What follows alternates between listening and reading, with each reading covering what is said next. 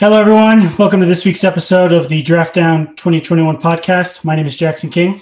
My name's Aditya Prabhakaran. And in this week's episode, we will be looking at the biggest, uh, let's call them boomer bust prospects in this year's draft, uh, analyze the edge rushers that you should be looking forward to in the first round, and then look at one of the teams that really, I would say, won this week in terms of free agency and how they should draft this week.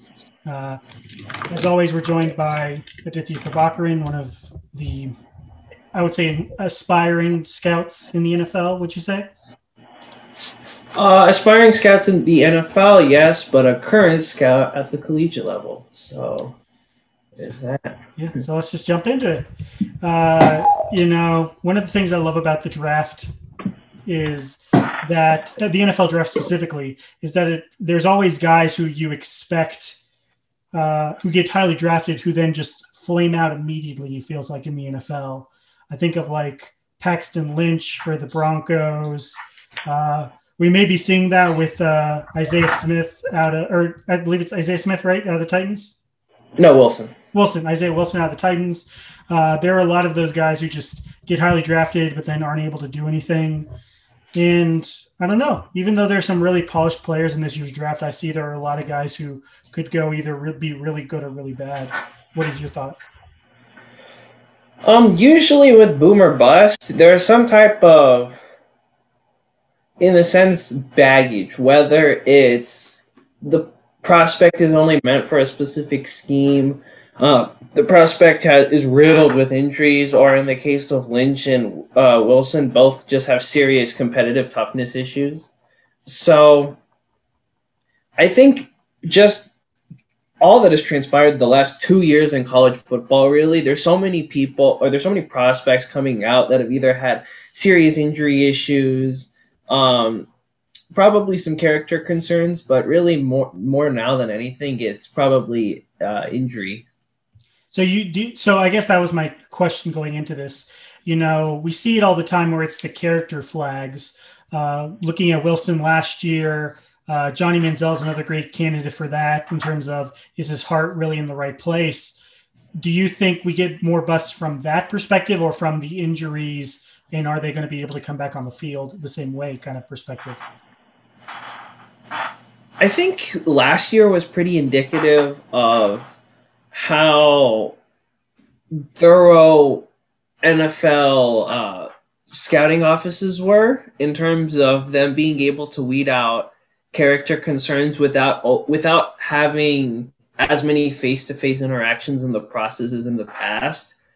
So I think if we're running into a situation where maybe there's some character concerns, but like a player is prob uh, or if a team believes that a player is worthy enough of a top pick, then it'll happen. But I can't see more than I honestly can't see more than like one said prospect being selected on day one. And, and do you think that's do you think any of those prospects have the potential to and we'll get into more specifics in a second do you think that those are the guys we see like we see Tyreek Hill and he was a fifth round pick probably because of the character concerns and you know is that a guy who you see coming like a player like that where it's like the character concerns or the knee concerns are going to hurt him but then he's going to come into the NFL and possibly overcome those deficiencies? I think ooh, I mean it's always hard to gauge per person. Um last year another example I think another great example is Jaylon Smith in that there were a lot of concerns about where he would go because of that terrible injury against mm-hmm. Ohio State and it really took him 2 years to get back on the field and you know he's still a guy who has like injury issues. Mm-hmm. Yeah, that injury really did a lot to his game because he was very reliant on his athleticism. Uh, because he wasn't always instinctually there, but he had the athleticism to kind of make up for his flaws. Whenever you took that athleticism away from him, everything became a lot more. Um, his, I guess, it was so, so much clearer where he was as a liability. So uh, I guess we'll go into it. You know, you've done a lot of research on a lot of pro prospects, whether it be first round guys, day two or day three guys. Are there any who you're hearing character concerns or big like red flags in that department? Um, I think the well, there are several people that have been questioned whether they truly care about the sport. The first one that caught me probably off guard was uh, Micah Parsons, the linebacker from okay. Penn State. Um, there was some concerns early on in the process if he really cared about football or not. Uh, recently, his college coach James Franklin came out and said that had the Big Ten not uh, er, had not originally canceled the season in what July, that he would have played this season instead of opting out. Um, that one, I it didn't make sense to me because he always came off. At least it, he showed good competitive toughness. He always came off as a guy who loved the game. Uh, you know, opting into or opting out just to focus on preparing for the draft. Uh, it that didn't necessarily, um, I guess logically check out for me, but you really never know. But that is something that you've heard from multiple people. Yes, you've heard from these sources. are not necessarily things you can gauge from an outside looking in. Okay. So Parsons would be one. Um, another big one is uh, Kelvin Joseph from Kentucky. He's a cornerback that's likely going to find himself in the day two conversation as a cornerback. Good player. Uh, he kind of fits the Kentucky cornerback mold, a little bit uh, long and good athlete. Um, has good tape on like previous Kentucky corners. Um, I think there are concerns about uh, marijuana usage. Yeah, um, that was and I, I, I couldn't tell how much of it was true, but that was the rumor as to why he actually left LSU. Uh, I can't confirm that obviously because no one's ever going to say that, but that that was part of the story. So you, you you've heard that from people too, the marijuana thing.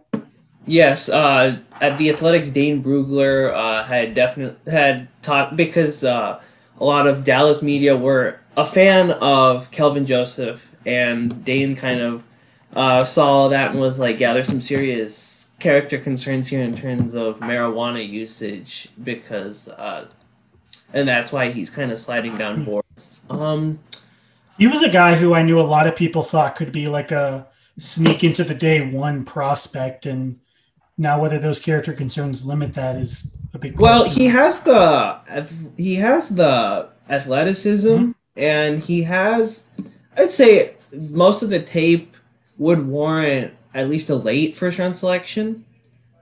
Um, but yeah, whenever you're in that situation, mo- every team in the first round is just looking to um, nail that first round pick because if you do a good job in that, usually do a good job in that first round, it sets you up really nicely for five years with a team option.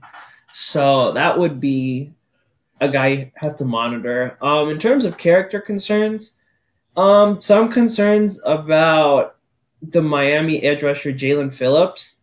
Uh, these are kind of overblown. He is a big uh, fan of like making music, and that this is something that's been detailed in like several articles. And uh, his passion for music is kind of what brought him back to football in the first place. Because not only does he have or the reason that he got into that situation first was because he had dealt with three concussions while at his time at UCLA and he was at UCLA because he would they had offered him I think he was the number 3 prospect in the entire country for the 2017 class.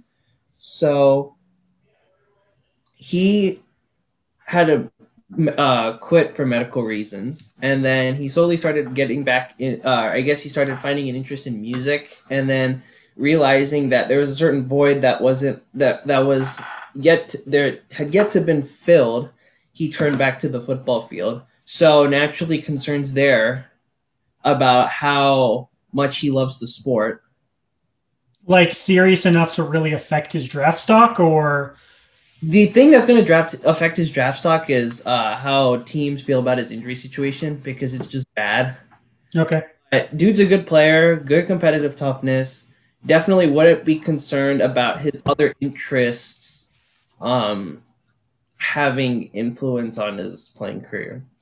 Because I mean, there's kind of a double standard in my opinion with that idea of like multiple interests. Because I think you see it all the time where different people can do different things during the season. Like I know there's that Chiefs guard who didn't play last year because he's still a doctor in Canada right now. Yeah, Laurent Duvernay Tardif. Yeah, and I'm not saying that like that's something that can be sustainable for a lot of players, but I don't think you know that idea of like oh he does music in addition to being a football player. I don't think that's something that necessarily has to contradict each other. Yeah, it's pe- people use stuff like that just to build narrative. Whenever Josh Rosen was coming out, he was seen as a very intelligent guy and he knew or people knew that he had an interest in economics and uh, was a big political or I wouldn't wouldn't say big, but was definitely political a- activist in terms of climate change and st- such things like that. And so throughout the draft pro- process, you're just hearing about oh this guy has other interests. We're not sure if he's really uh, all about football, but he played three years of college football. Was by far the best player on his team. Yeah. Well, wasn't there talks about that too with Nick Bosa coming out of Ohio State with with like his political affili- or not affiliation, but like how he was outspoken about politics? Oh, that wasn't. That had more to do with political party than just his general. Uh, effort. Okay. Yeah. Well, that, like, are there any like? Because again, we're seeing it right now in Tennessee, where Tennessee is immediately regretting the Isaiah Wilson draft pick, and there are a bunch of character concerns about him, and there are a bunch of character concerns in some of the previous drafts about some prospects. Are there any of the quarterbacks you think are going to have character concerns, or are they very? I think for the most part, they're all at the top of the draft seem to care. There seems to be everybody who talks about Trey Lance, I think, comes blown away with how mentally sound and just how good of a leader he is. And I think, Do you think that's just because he's from North Dakota, from North Dakota State? yeah, that offense is by far the most pro ready offense of all the f- top four quarterbacks. And so that, sh- and considering he did what he did when he was 19, that really doesn't surprise me. Um, yeah, I guess there've been also very conflicting reports about Zach Wilson as a leader, but they've seemingly been disproven, or at least all the concerns have. At least internally, at the very least, like in the in the in the locker in the in the GM's offices, they're they're not taking that as credible. Yes. Okay. So yeah, because that was that was something I had heard probably back in November, December, and I like obviously there wasn't a lot of proof back then, but I'm glad to hear that's you know because again he's a guy who's projected to go in the top five, and so he a guy like that having that leadership issue, if, if it was true, would not be a thing I would want to have if I was a GM. Are there so I guess we've kind of hit on some of the character concern guys. Is there anyone because there wasn't really there's not I mean, I don't think there's been a near what Jaylon Smith had to deal with. or some of these other prospects coming out with knee injuries or in, just injuries in general. Are there any this year that you think are going to really affect people's draft stock? Um, the big one for me, who's kind of fallen due to injury, uh, Rondale Moore, the wide receiver from Purdue, had a really electric freshman season. Was just kind of an an- like a anomaly as a prospect. He's only like five eight, five nine. Uh, I think like one eighty five, one ninety, but he's just built like uh, he, he's built unlike anything we've ever seen, and he's fast. He's got good contact balance. He's just a guy you want catching passes in open space and just letting him get yards after the catch. Um, he had a great 2018 season, and then he tore his ACL, I believe, in the second game of his 2019 season. And then he opted out this season whenever the Big Ten canceled, but whenever or they said they would continue playing, he came back. And I don't, if I remember correctly, he did not. Yeah, in let's see, I think I believe it was well, okay. Actually, in three games, he had 35 receptions for 270 yards. Three But games this season? three games this Okay. season. But Okay. Unfortunately, that just adds to a great total of 7.7 yards per catch, which is incredibly low, and also incredibly low compared to Yeah, what was his 2018 season like? 2018 was 11 yards per catch. Yeah. And oh, he played a little bit more.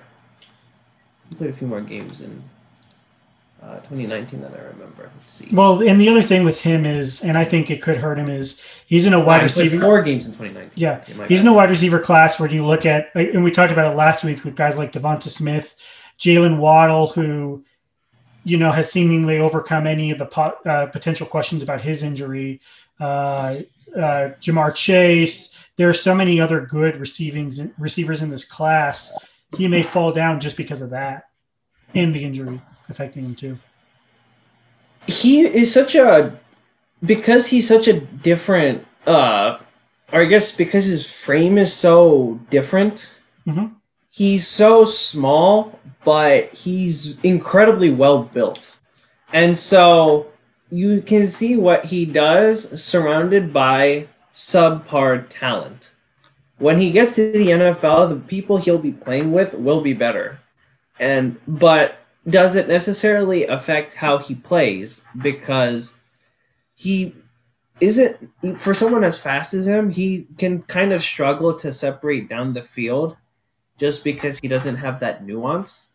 But just because of how exciting he can be whenever he has the ball in his hand it's very easy for a team in the second round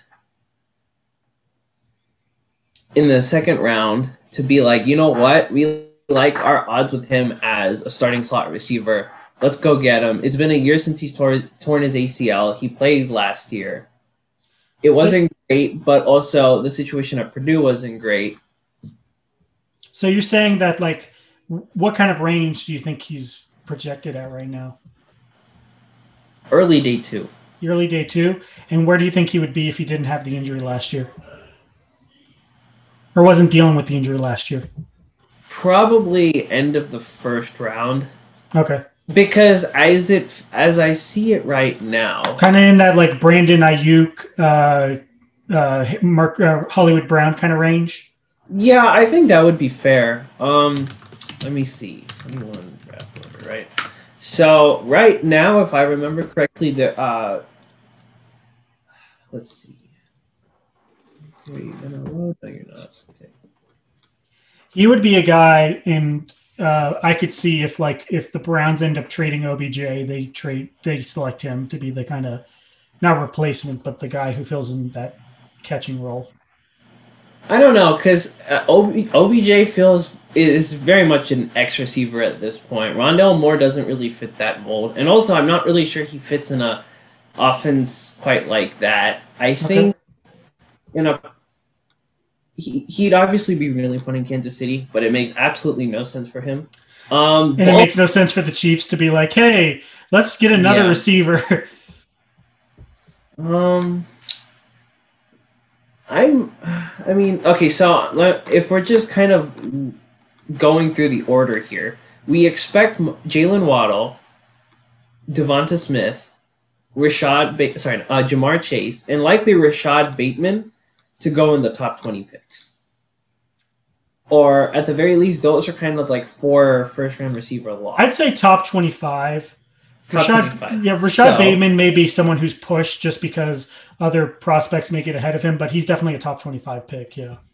So we recognize that in in normal situations where he does where Moore doesn't have an ACL injury, he probably slides in nicely to New York at twenty three. Um, he could he'd be really nice in Green Bay at twenty nine. Yeah, I could I could see that a lot. I think he And- could see, he could fill the kind of the Cobb role that they've been missing over the last couple seasons. And he's faster than Cobb too. And to some degree, I think Baltimore would be a good fit. Um, he has the same speed as Hollywood Brown, except he's built a lot differently. And I think he attacks the areas that Baltimore's been struggling for the last two years. Can you elaborate on that? Because I feel like a lot of people don't like they just see Baltimore needs a wide receiver, but they kind of are misconstrued on what kind of a receiver do they need. Can you go Right. So, if I remember correctly, let's look at the Baltimore Ravens depth chart real quick. Um, I cannot type right now. Because that's something I think scouts like yourself do a really good job at. Is not just the Ravens need a receiver; it's the Ravens need a, this kind of So, receiver. yeah. So the current receivers are, at least under contract, are Marquise Brown, Miles Boykin, Devin Duvernay, James Proche, and then a mix of Binjimen Victor, Jalen Moore, Deon Cain, and Antoine Wesley. So really, Hollywood Brown and a couple of a bunch of questions. So as it currently stands, your your X receiver is likely Miles Boykin, and your Z receiver is Marquise Brown. Marquise Brown is really good at taking the top off of defense vertically. He has good. He knows how to generate separation quickness deep. The issue, build. He isn't. He gets injured a little more than what you would hope a first round pick. Uh, or he availability is definitely a concern to some degree. Um, he also won't get you yards after the catch in short areas.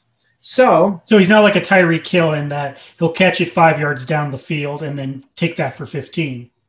I mean, yeah, and and the thing is with Hill also, even though he's fast, he's also really well, well built and has contact balance. So that really leads into my next point of they have Devin Duvernay on the roster. Devin Duvernay is about 5'11 to like 205, 210. So he has a good sturdy build. He's fast. He ran a 438 last year, but he doesn't have the lateral quickness and change of direction that might be preferred at the slot receiver position. Now, traditionally, Baltimore is running a lot of heavy personnel because that's what Greg Roman likes to do. He loves to just, in a perfect situation, he's running the ball, putting a whole bunch of people on the line, and just trying to toy with the defense in terms of where, in, in which gap he's going to run. However, when you can't run the ball successfully, having Mark Andrews as essentially your third wide receiver can only get you so far. So what does Rondale Moore actually do in this situation? He can be that slot receiver that can catch uh, passes in the short and intermediate areas. In the short area, he can catch and then get yards after the catch because he's built well, good, has good contact balance, good play strength, and he's also got good explosiveness. And with uh in the intermediate areas, that's kind of an area where Miles Boykin, who's fast, at least clock speed fast, struggles to get separation because he just doesn't have the nuance and just doesn't know how to vary his tempos in that area. And Marquise Brown also just doesn't have the uh, play strength to kind of come down with catches in that area of the field. So that's where having a person like Rondale Moore, who even though is small, can do so many different things, would be really valuable to them. And that also like will have a huge impact on what Lamar Jackson can do because it gives him more faith in being able to throw over the middle 10 to 15 yards down the field, which he likely wouldn't have right now. Yeah. Uh, so I guess going back to the the sort of the topic of boomer bust, he's he's a guy who you think would have made a lot of sense in the first round if he didn't get injured. Do you think he has the potential to fall all the way back to them at the of the second round, or do you think they're they would have to trade up to get him earlier in the second round? They would have to trade up to get him because any team that is looking for a wide receiver will likely have more high. Um, it's playing him originally will be a little bit challenging because you don't know how much he's truly capable of. There just isn't too much film on him, and you just don't know how much he's developed as a player. But within due time, he'll be the type of receiver that every team wishes they had drafted early on, or wishes that they could have drafted early on if it was not for injuries in his situation. And again, I think that's a perfect example of a boomer bust prospect. It's a guy who the injury ultimately decides whether he's a steal or a bust. Uh, looking at some of the other guys, uh, we talked about um, we talked about Micah Parsons in the first episode, and we kind of talked about the range for him. Have you been able to more view him recently, and where do you think his range as a prospect is? It seems like now his range probably starts at uh, let's see. Um, I say it probably starts at seven, but it Okay. Anywhere from seven to like twenty-five at this point. That's a big range. I think people are kind of realizing just how incredibly good this tackle class is, and if we're expecting, um, offensive tackle that is, and if we're expecting a, a certain amount of quarterbacks to fall in addition to offensive linemen, he could be someone who have not having played a year and not being particularly good in coverage, and also not really having a defined position in that sense um, probably takes a tumble to a team later on, like later in the first round, just because um, he, uh, just because of ho- uh, how much uh, the stock of other players has gone up.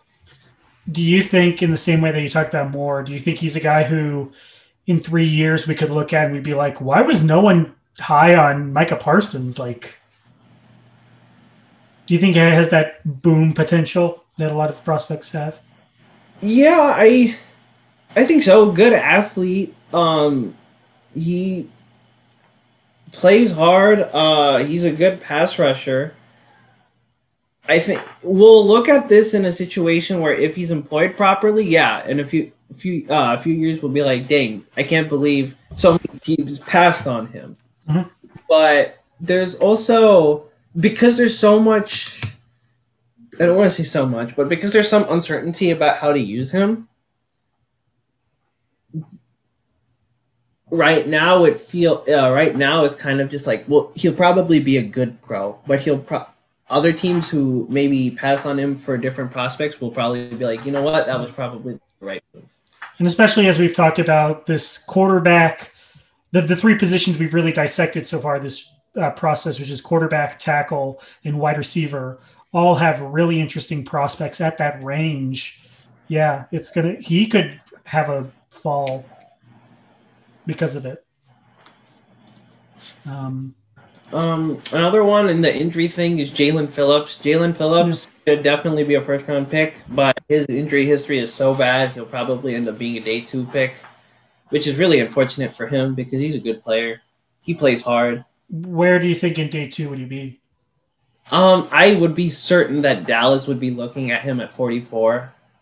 Okay, I, it's a 44, they're probably running up to go and, uh, or they're probably rushing to call him. yeah, from the the tape I've seen of him and Rousseau, uh, I think he more fits of what Dallas likes in a pass rusher. Uh, and yeah, I think he would be a good fit, depending on if they can get him. Yeah. Um, It's- he can play a seven tech. He can play five tech on NASCAR packages. He can play inside as a three tech. He has the play strength to play everywhere. Has knows how to turn speed to power on the outside. Good bend. He's just you. Ex- there's something you expect out of him being like a top three prospect in his recruiting class, and like everything shows up on tape. So do you think he's a guy who could maybe just go underrated just because he doesn't have that like because the history is so muddled with him? Yeah, I I don't know necessarily about he just goes under the radar. I know teams will be looking at him and I guess I guess it's more the fact that teams will pass on him more easily than they normally would, just because his you know the thing is if a team in the late first round sees him and they're like, "You know what? Our doctors said we probably aren't going to have an issue here." We'll gladly take him at the end of the first round because he's a good player. is he a guy who you think Tampa Bay could go after at 32? Um, Because that's I mean that'd be Tampa Bay- dependent on if Shaq Barrett probably. Yeah. Tampa Bay is the team that's most dependent on free agency because their their draft I feel like is going to be and obviously best player available, but trying to supplement holes that they lose. Uh, Yeah, because it sounds like Lavonte David's gonna leave. Shaq Barrett sounds like you want to stay in town. If Barrett stays in town, I think, uh, in general, I don't necessarily think Phillips to be a good fit for Tampa Bay, just because of what they ask their outside rushers to do, and I don't think that's really uh, Phillips's game. If anything, more of his teammate Quincy Roche's game, just a stand-up uh, edge rusher uses speed and bend to win. But uh, I think if there's a team that wants a good edge late in that round, be like New Orleans or Cleveland. Yeah, I could see Cleveland doing it as a Vernon Yeah. replacement. Yeah, that's. I mean, but and you think he has the potential to go there, or do you think the injuries are going to force him?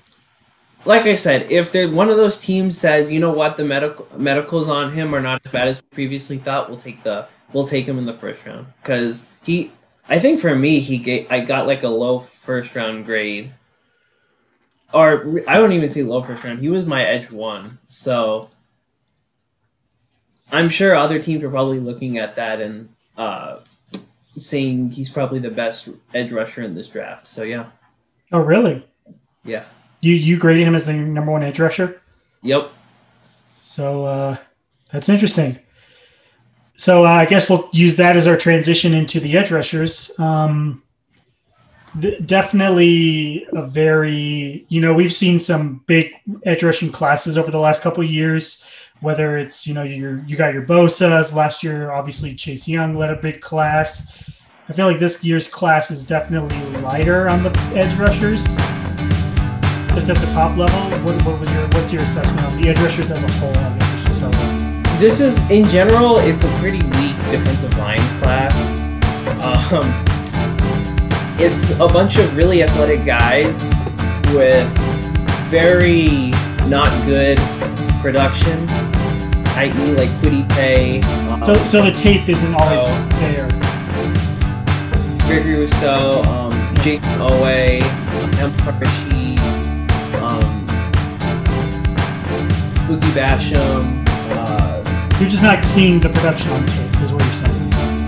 Yeah, there, there's just so all of these guys are really good athletes, but there's so, so many of them just don't understand how to use their hands in order to win. So it just yeah, this there will have to be a significant amount of development for most of these prospects to be really good at the next level. I think teams realize that, and the edge ru- the edge rusher class in free agency is really good. Especially if Von Miller ends up getting his yeah, especially if Von Miller ends up on the block. So, I think it kind of works well for teams where they realize, you know what, if we like a prospect, then we'll draft him. But just because we ha- might have a need at edge, we're not necessarily going to try and reach to fill the need. Do you think this is just a result of the last, you know, again, the last couple of years have given us some really good edge rushing classes. Do you think this is just kind of the result of that? Like now the edge rushers aren't necessarily there this year? Uh, no, it's just these guys are probably collectively probably more athletic than the last class. It's just this weird situation where all of them just seem relatively underdeveloped.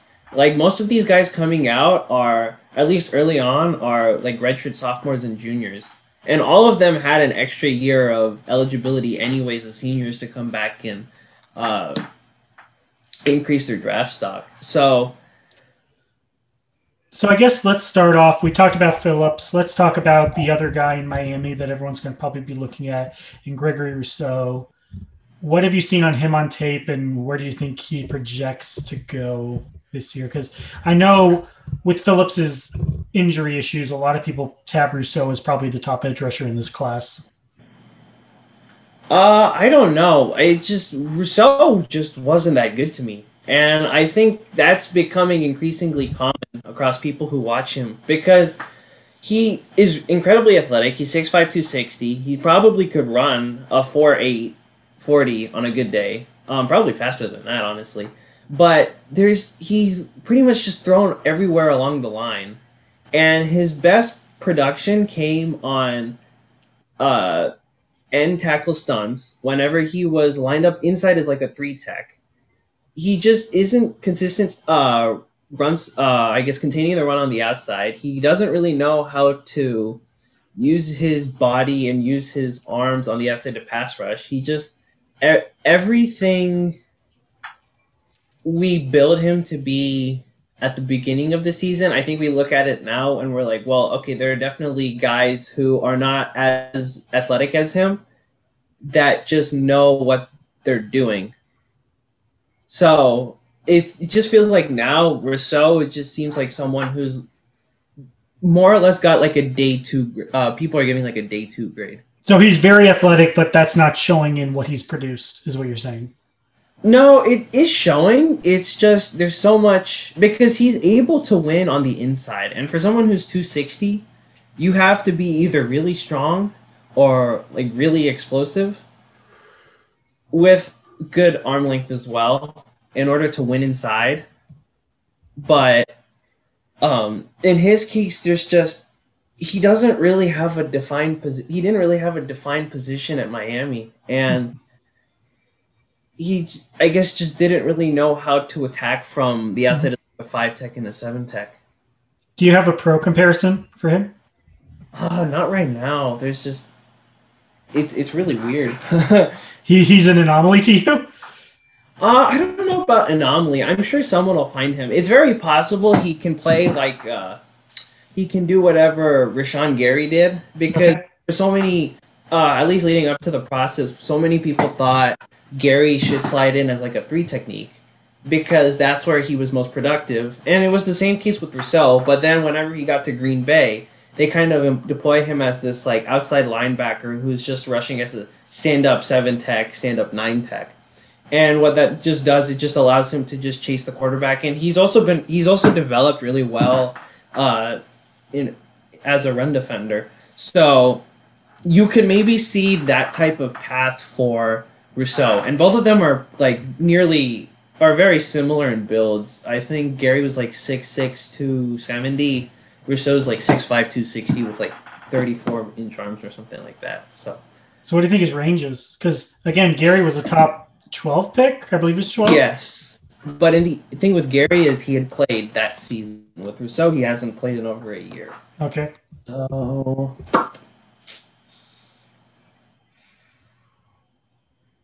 it's really hard to point a range on him because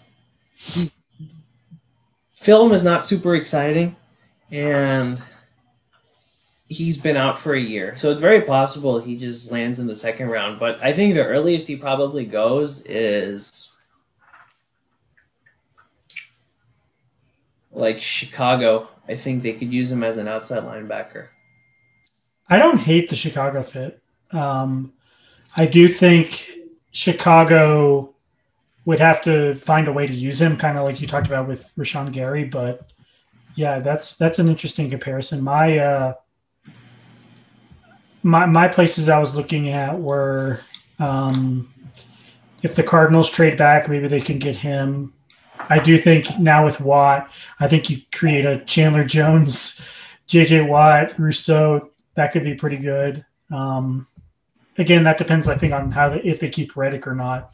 Uh, yeah. Um, yeah, it just feels weird to me in that instance that you would give up on Reddick and then go get someone like Rousseau it's not giving up on Reddick. It's more the fact that I think Reddick is going to command a lot of money. Because again, and he should. He had a really good season last year. It, and again, so like, in, in that in that situation, it'd be weird for someone, or it'd be weird for the team to give up on the proven player who you kind of just figured out how to use to go and get a guy who you likely don't know how to use because you don't know how to use Isaiah Simmons in that same defense.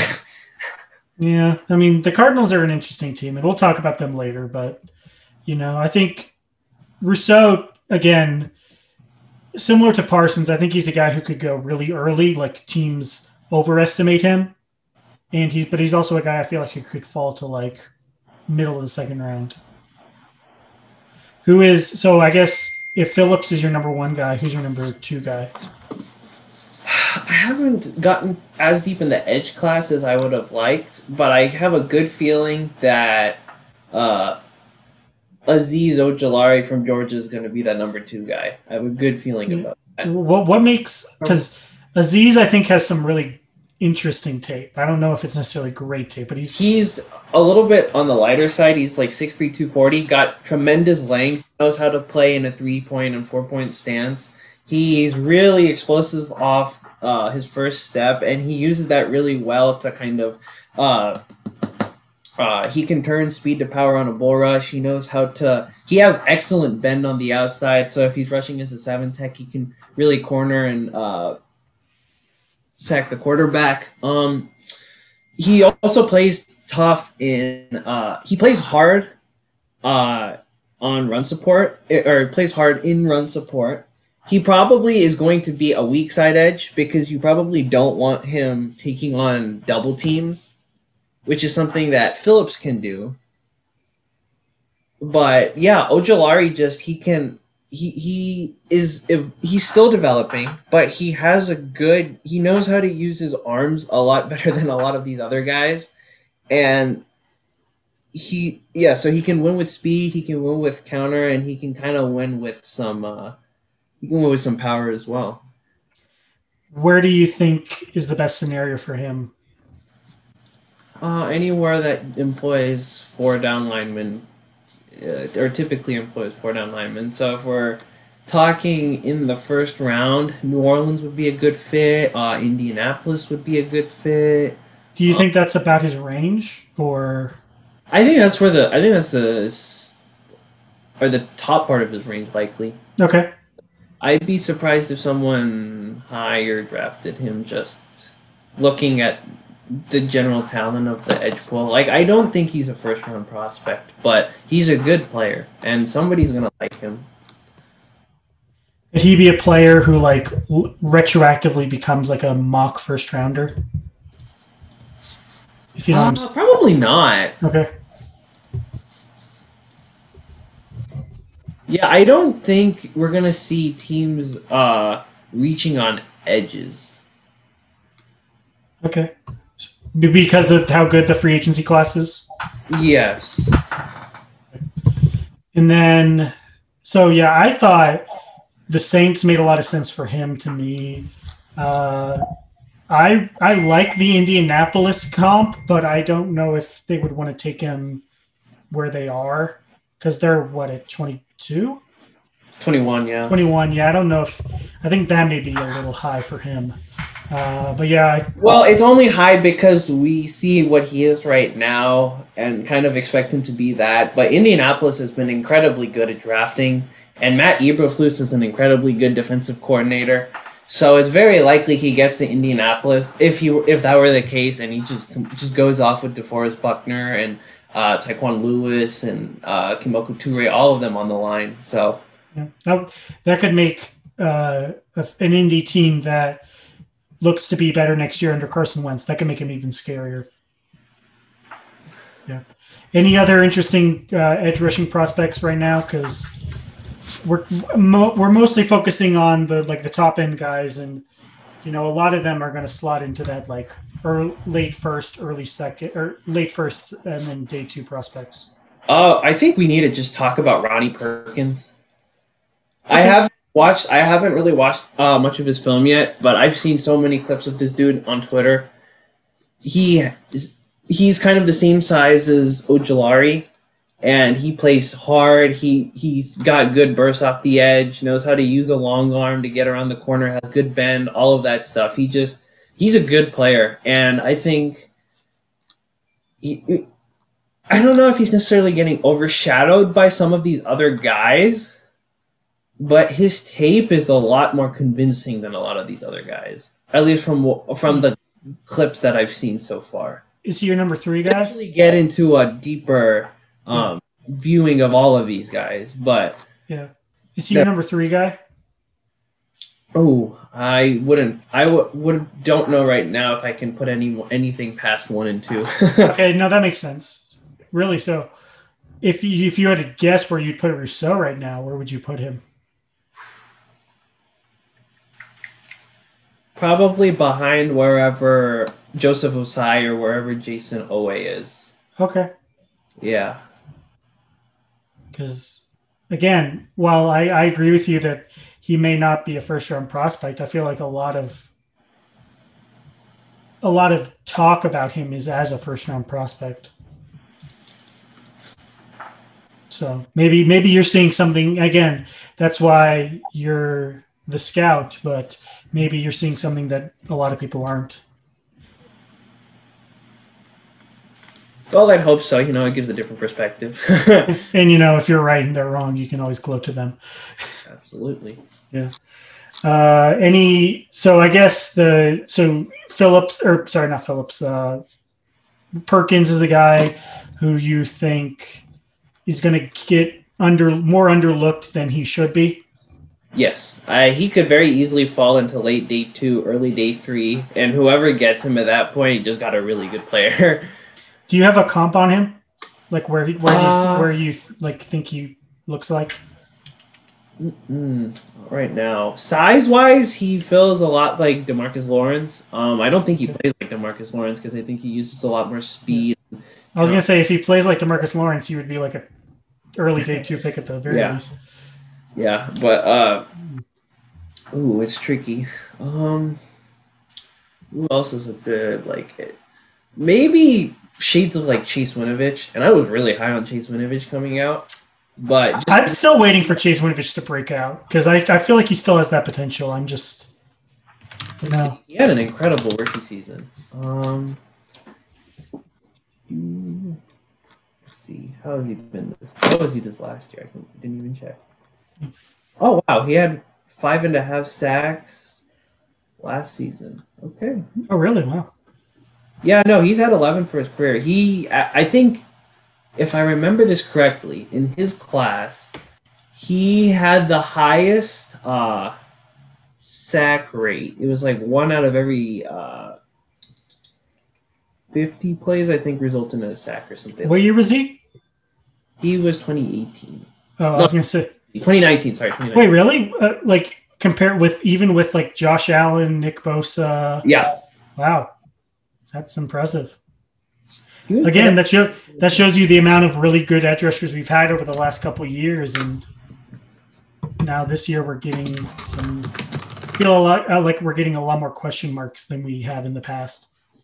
Yeah, I'm sure someone will be creative with how they, or at least you would hope that defensive coordinators would be creative with how they use the edge prospects in this class because there's so many guys who can just uh, who you can line out wide and just have them run with uh, rush with the speed rush. So, I guess I'll leave with this on our edge rushing discussion. You know, we've been, you know, every NFL team wants to find generational talents, and I'm not saying that like to find the greatest of all times, but more like, you know, if you can get an Aaron Donald or if you can get a guy who's like the face of that position for five or ten years, then obviously that'd be great do you think we have that at the edge rushing position this year, where we have a guy who you think could define and what edge rushing is going forward?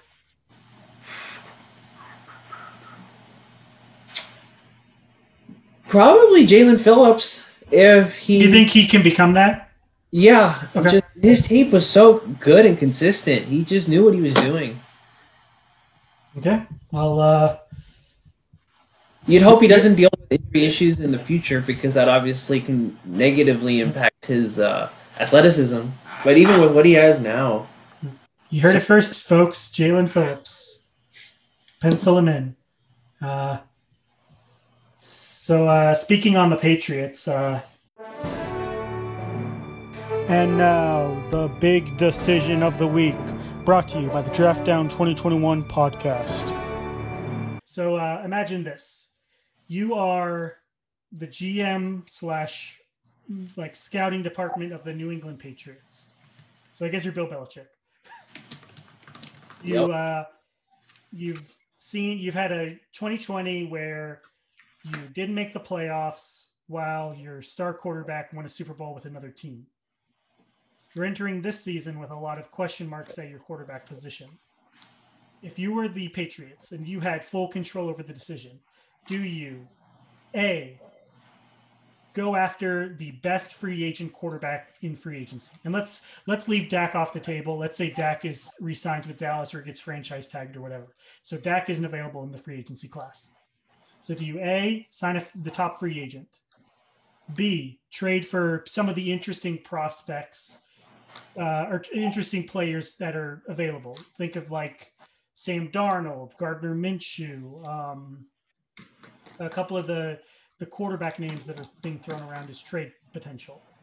Uh, do you draft a top quarterback at 15 or even trade up for uh, a better quarterback into the top 10? Or do you kind of stay with what you have and, you know, with the crop of players returning, do you try and just run it back with what you have? So, really, my biggest issue with how the New England Patriots handled the quarterback situation last year was that they didn't give whoever was starting at quarterback any help with their receiving depth. Their receiving depth was atrocious last season. Let me see. Yeah, and it's been atrocious for a couple years now. Exactly. I feel, I feel like, you know, they kind of went into last year like, let's see how this receiving core really is and then they were shocked by the results were still being bad. Yeah, so their starting receivers are N'Keal Harry, um, Julian Edelman, Jakobi Meyers, um, Gunnar Olszewski, and oh, I guess Phillip Dorsett is not here. Okay, and I think he's a free agent who's traditionally a special teams player. So really, the only player on that list that consistently produces is Jakobi Meyers. Julian Edelman's really good. He is, but he's, he's, he's probably past his prime now. But he's also been injured, and True. if he stay on the field.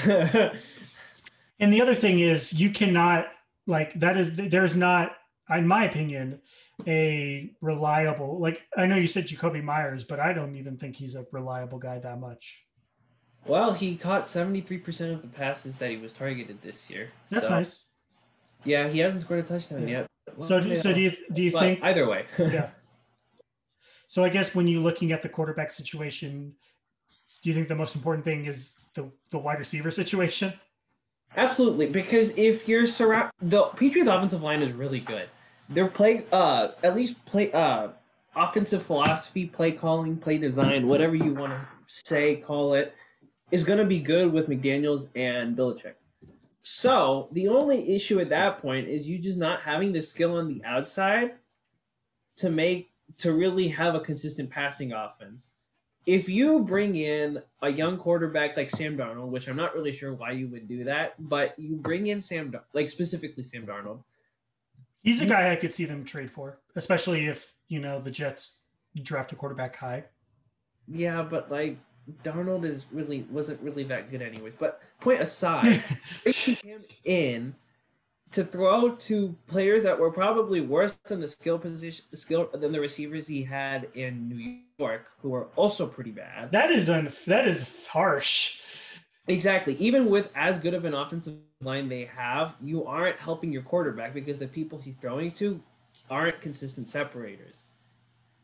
So and especially now, if they were to trade up into the draft to go and grab a quarterback that they really like, like a Trey Lance or uh, probably Zach Wilson at uh, at that point in the draft, you aren't surrounding him with great talent on the outside as well. And on top of that, you're probably giving up a first round pick, a future first round pick, and probably like a high day two uh, pick either in this year's draft or next year's draft to go and do it.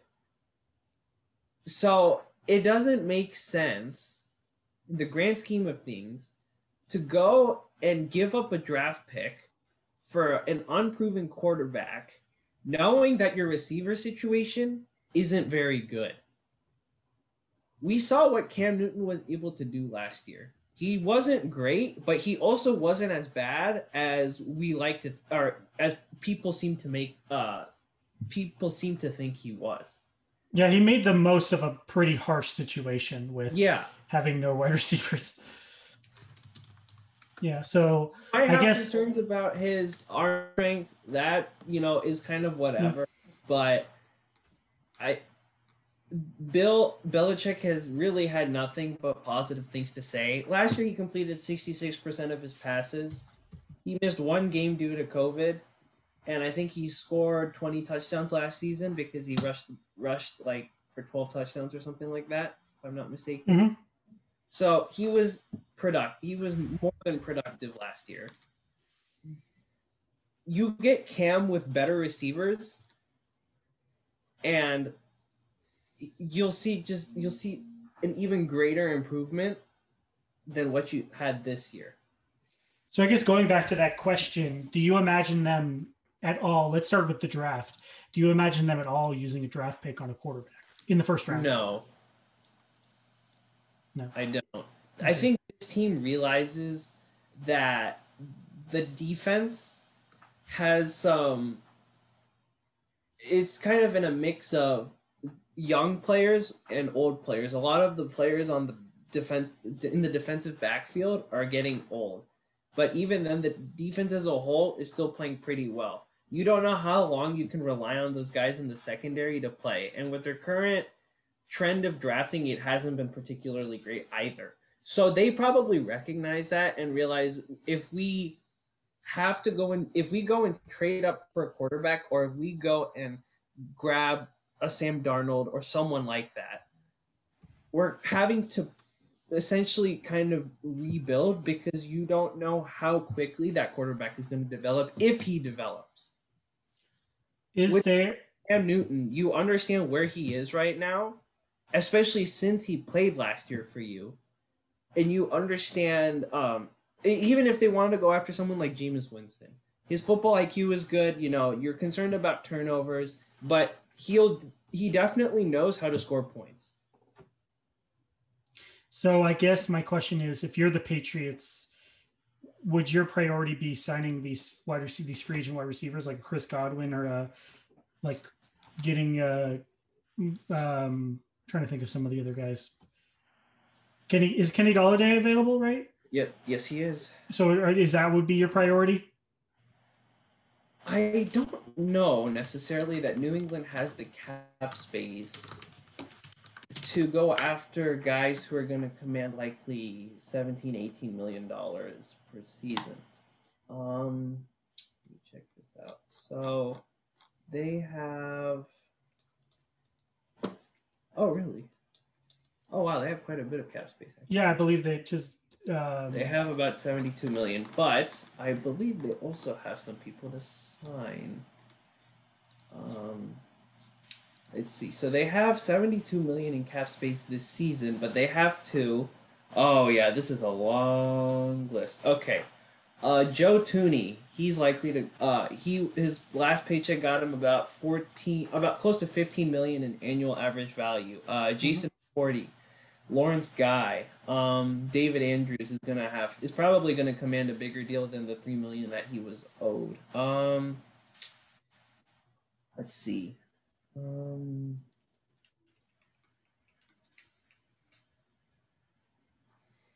Deatrich Wise is going to command more than his 745k. J.C. Jackson is definitely going to command more than his 573k. So that's what five players that we pointed out. Yeah, alone could take you to an average annual value of about 45 to 50 million, which would severely reduce how much cap space you have left. Would probably get to about 23, 24 million in cap space left. Now, if you were to sign someone like Cam Newton or Jameis Winston, they're probably not going to be very expensive. Well, I, I, want to tell you the name I was focusing on, and I think would make too much sense is Ryan Fitzpatrick. I think of the three quarterbacks we've like of those three quarterbacks, I think not only did he have probably the best season last year, but I think also, and if I'm the Patriots, especially his ability to learn and to adapt to any situation available to him, I think could make him really good for New England next year. Yeah, but Ryan Fitzpatrick is also 37, and I'm not sure. Again, though, he played pretty good last year for the Miami. He did, but you also have to be concerned about the future. He's 38. He's going to be 39 in November. You have to be concerned about what you're going to do with the future. You don't have much of a plan right now. And you're not you're not sufficient with Jarrett Stidham. No.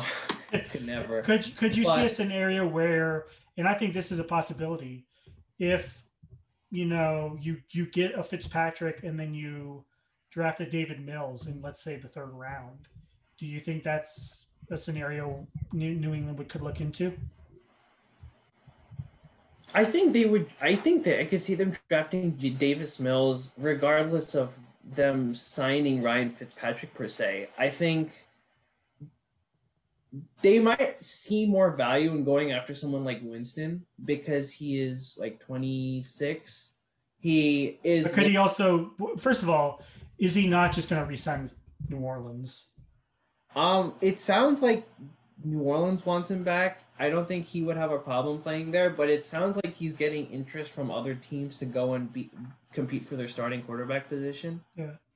And then also, I feel like he would be even a little bit more money than New England could afford. Do you not think? He was he was I think he signed for like two million last year if I'm not mistaken. So even if you were gonna pay him on like a one year prove it deal, it's probably not more than like ten to fifteen million dollars, which is okay. really for a quarterback. You you you would spend the ten to fifteen million on him? Yeah, I think because you have he's twenty seven, which if he turns out to be really good this year, you have a player who can lead you for the next six seven years, especially with how he plays. So probably more than that, honestly. So that does so much for the franchise whenever you're looking at the defensive talent in the back or the backfield getting older, you know, I Winston probably gives them a better opportunity to contend than if they were to play with the rookie quarterback because there's going to be at least like a year or two where it's going to be hard for that quarterback to go far in the playoffs. And then with that first round, if they get a Winston or a Newton or even a Fitzpatrick, they could then use their draft pick on a guy like Pitts or any of the wide receivers we listed and become at least better on. You don't even have to use a first round pick because they used a first round pick on N'Keal Harry, and Lord knows, and most people who saw that pick were incredibly confused, especially with DK Metcalf on the board. Yeah, so, but even even to that degree, though, you like they're in a, a, top fifteen pick, and the top the top five wide receiver or the top four wide receivers and the top two tight ends this class are so good. I feel like they can't ignore that. Yeah, but we think of them as the top three uh, wide receivers in this draft we aren't sure how New England builds their board because New England always traditionally does things differently. New England, sure. Seattle, these are all franchises that just go about things differently. So, if at fi- they likely wouldn't use a uh, pick a receiver at 15, they'd probably pick one in the second or third round if they did. But once again, they if they cannot strike out on a bad receiver with a good pick in day two. I, was, if, I mean, they, they did with N'Keal Harry. You you never know. Maybe they select. I don't know, Jhamon Ausbon. I mean, he's not a bad player at all. No, but if you picked him in day two, yeah, you there's probably some concern. Uh, so I guess the the answer, I guess, to the ultimate question of what the the Patriots should do in free agency is try and get Jameis Winston, and if they can't, just get bring Cam Newton back? Yep. Yeah. Main main part main thing to focus on if you're a Patriots, fix your wide receivers.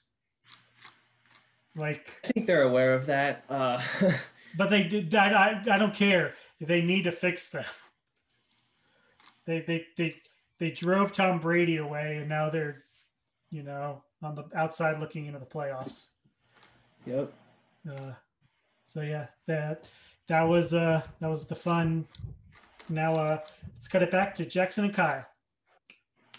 This has been your big decision of the week, brought to you by the Draft Down 2021 podcast.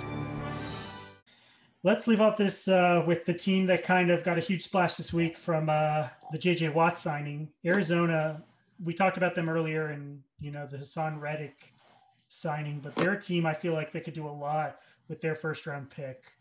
Uh, were there any prospects you look you could think of? They have what pick sixteen? Yep. Yeah, you know, it's middle of the first round. Eight and eight last year, still with a young quarterback. Their team, I feel like, could go in a bunch of different directions. Is there anyone you look at that pick and see this is a guy who could go here? Alijah Vera Tucker. If they don't pick Alijah Vera Tucker at 16, we have issues. I know. I know. Offensive lineman is a position that has been circled as a need for them. Is that you think the guy is Alijah Vera Tucker specifically?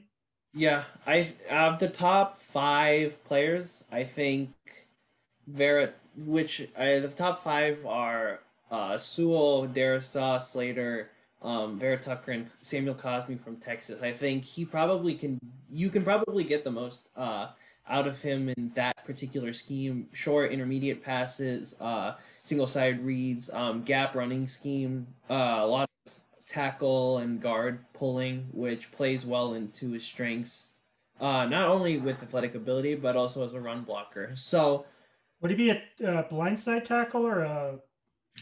I he you can probably play him at either position. Where I think DJ Humphries was uh, see DJ Humphries is a blindside. I'm pretty sure. Uh, you can play him on either side and he'll be fine. Okay. Concerns.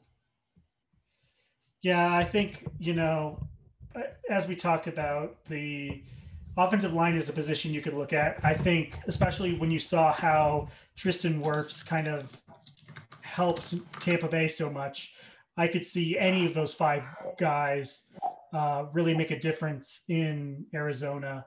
I'm personally leaning towards Slater, though I don't think he'll be able to make it that far. But yeah, I think Slater would be a big difference maker in Arizona.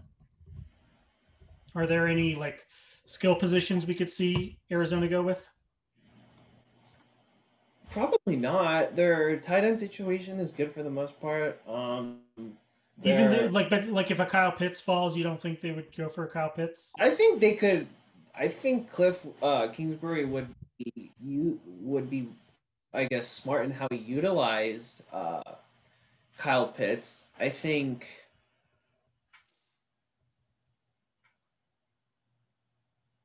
I think he would probably prefer to get a skill player than an offensive lineman, but because it's Cliff Kingsbury.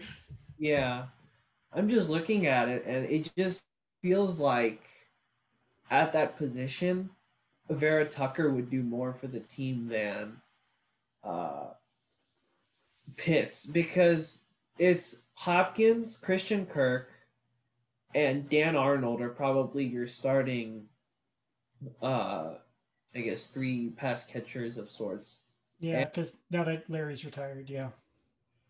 They use a lot of 21 personnel, which is two back looks with Edmonds, and I don't know if they'll sign Drake. They probably should. But... There have been talks about them not doing that. Um, yeah, I don't know. They're fair because they probably they probably better than a lot of other teams understand the value of a running back. So, and I also think there's a bunch of guys who they could get in late day two, early day three that they could get their could do a pretty good job replacing exactly. what Drake provided. Yeah, running backs are practically very very replaceable in that offense, as it, as are in most offenses. Yeah, but, unless you're getting uh, Derrick Henry for the four years of his prime you're almost more likely to get like, you know, having three or four okay guys than getting a great guy.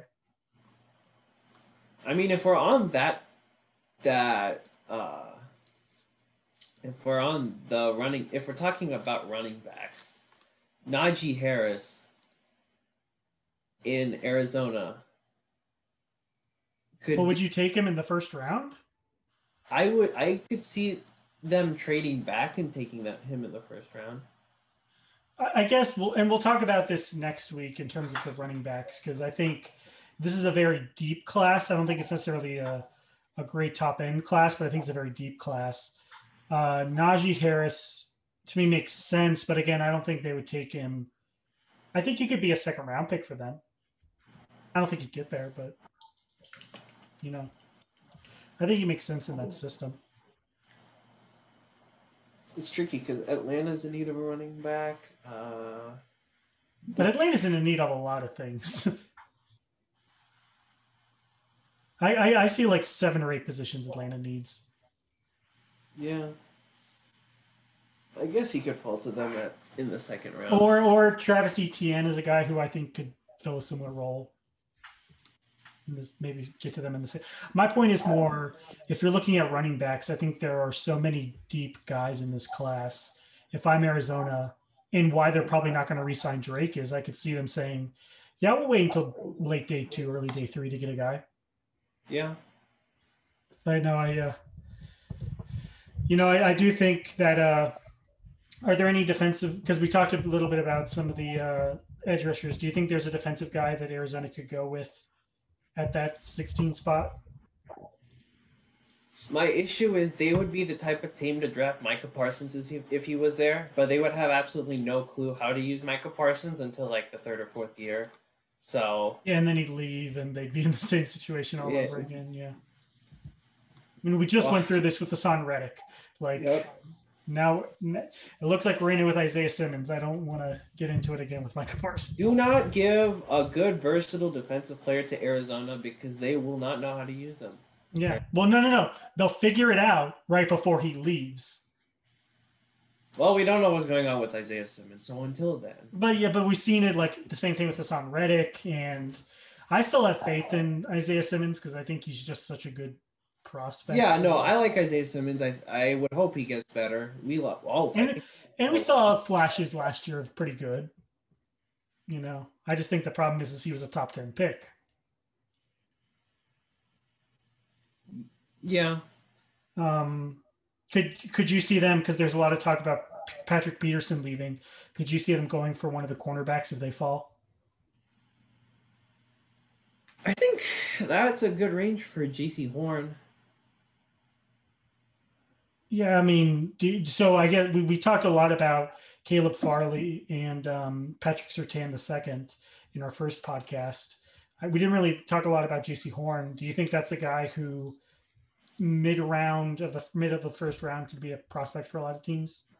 Yeah, I think for a lot of teams will be a top of the first round pick also. Because I know a lot of people now are saying that they would rather have Jaycee Horn over uh, Farley or Sertan. Like a significant amount of teams? Um, not teams necessarily, just analysts saying that they would rather have. Um, Yeah, but analysts also said they'd have Mike Mac Jones at number nine. Like well, okay, these are like good analysts. good analysts, not like the Mel Kipers or the Skip or Baylesses whatever Mel world. Kiper once was. He was a good analyst way back like 10 years ago. it's i get it like i get the idea that you create these terrible mock drafts people talk about them you get more buzz you know it's a circle of life but it's what it is But yeah, uh, Jaycee Horn is a good uh, good player there. I think uh, he's a bit bigger than I think the type of cornerbacks that they like, but he has the ability to play man coverage. And I think in a perfect world, Vance. Oh, you know what? Vance just like playing zone. I mean, Horn can play zone. That's not really an issue, but I think. Yeah, he's just the best cornerback at that spot. is there another defensive back in that area because i think as we talked or yeah is there another Um, defensive if in you consider Jeremiah Owusu Koramoah a safety as opposed to like a weak side linebacker, then yeah, he'll probably be there. but do you want to take the risk of a hybrid to linebacker safety with arizona again I think he'd be a better fit than Simmons because Koramoah, uh, Owusu Koramoah in general is best as like an overhang safety in a single high scheme, which would allow someone like Budda Baker or uh, Isaiah Simmons to kind of play uh, up high. it's definitely an interesting They're gonna play Simmons as a safety whatsoever, and they're just gonna keep playing him as a linebacker. I think Koramoah fits perfectly then because he can just be that second safety. Okay, so you you, project Owusu Koramoah to be that's to be a safety. Yeah. He, he's he's probably of the linebacker prospects, linebacker safety prospects in this draft. He's probably the most interesting to me because I could see him legitimately playing both.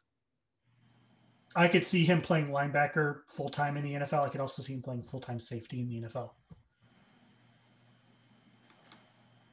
He's uh yeah.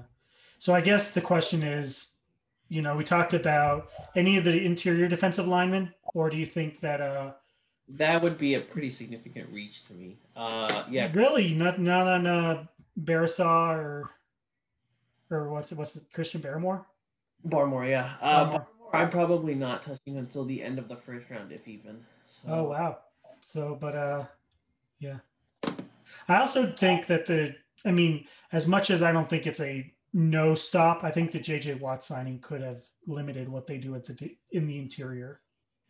I think it's also tricky because they want to play three down linemen doing a lot of uh at least they want to line it up like a three four. So Barmore doesn't really have a place there because they're gonna have Chandler Jones and JJ Watt as their ends. Barmore is not a definitely not the size or the skill set of a one two gapping one tech. So mm-hmm. at, at the very least, not consistently.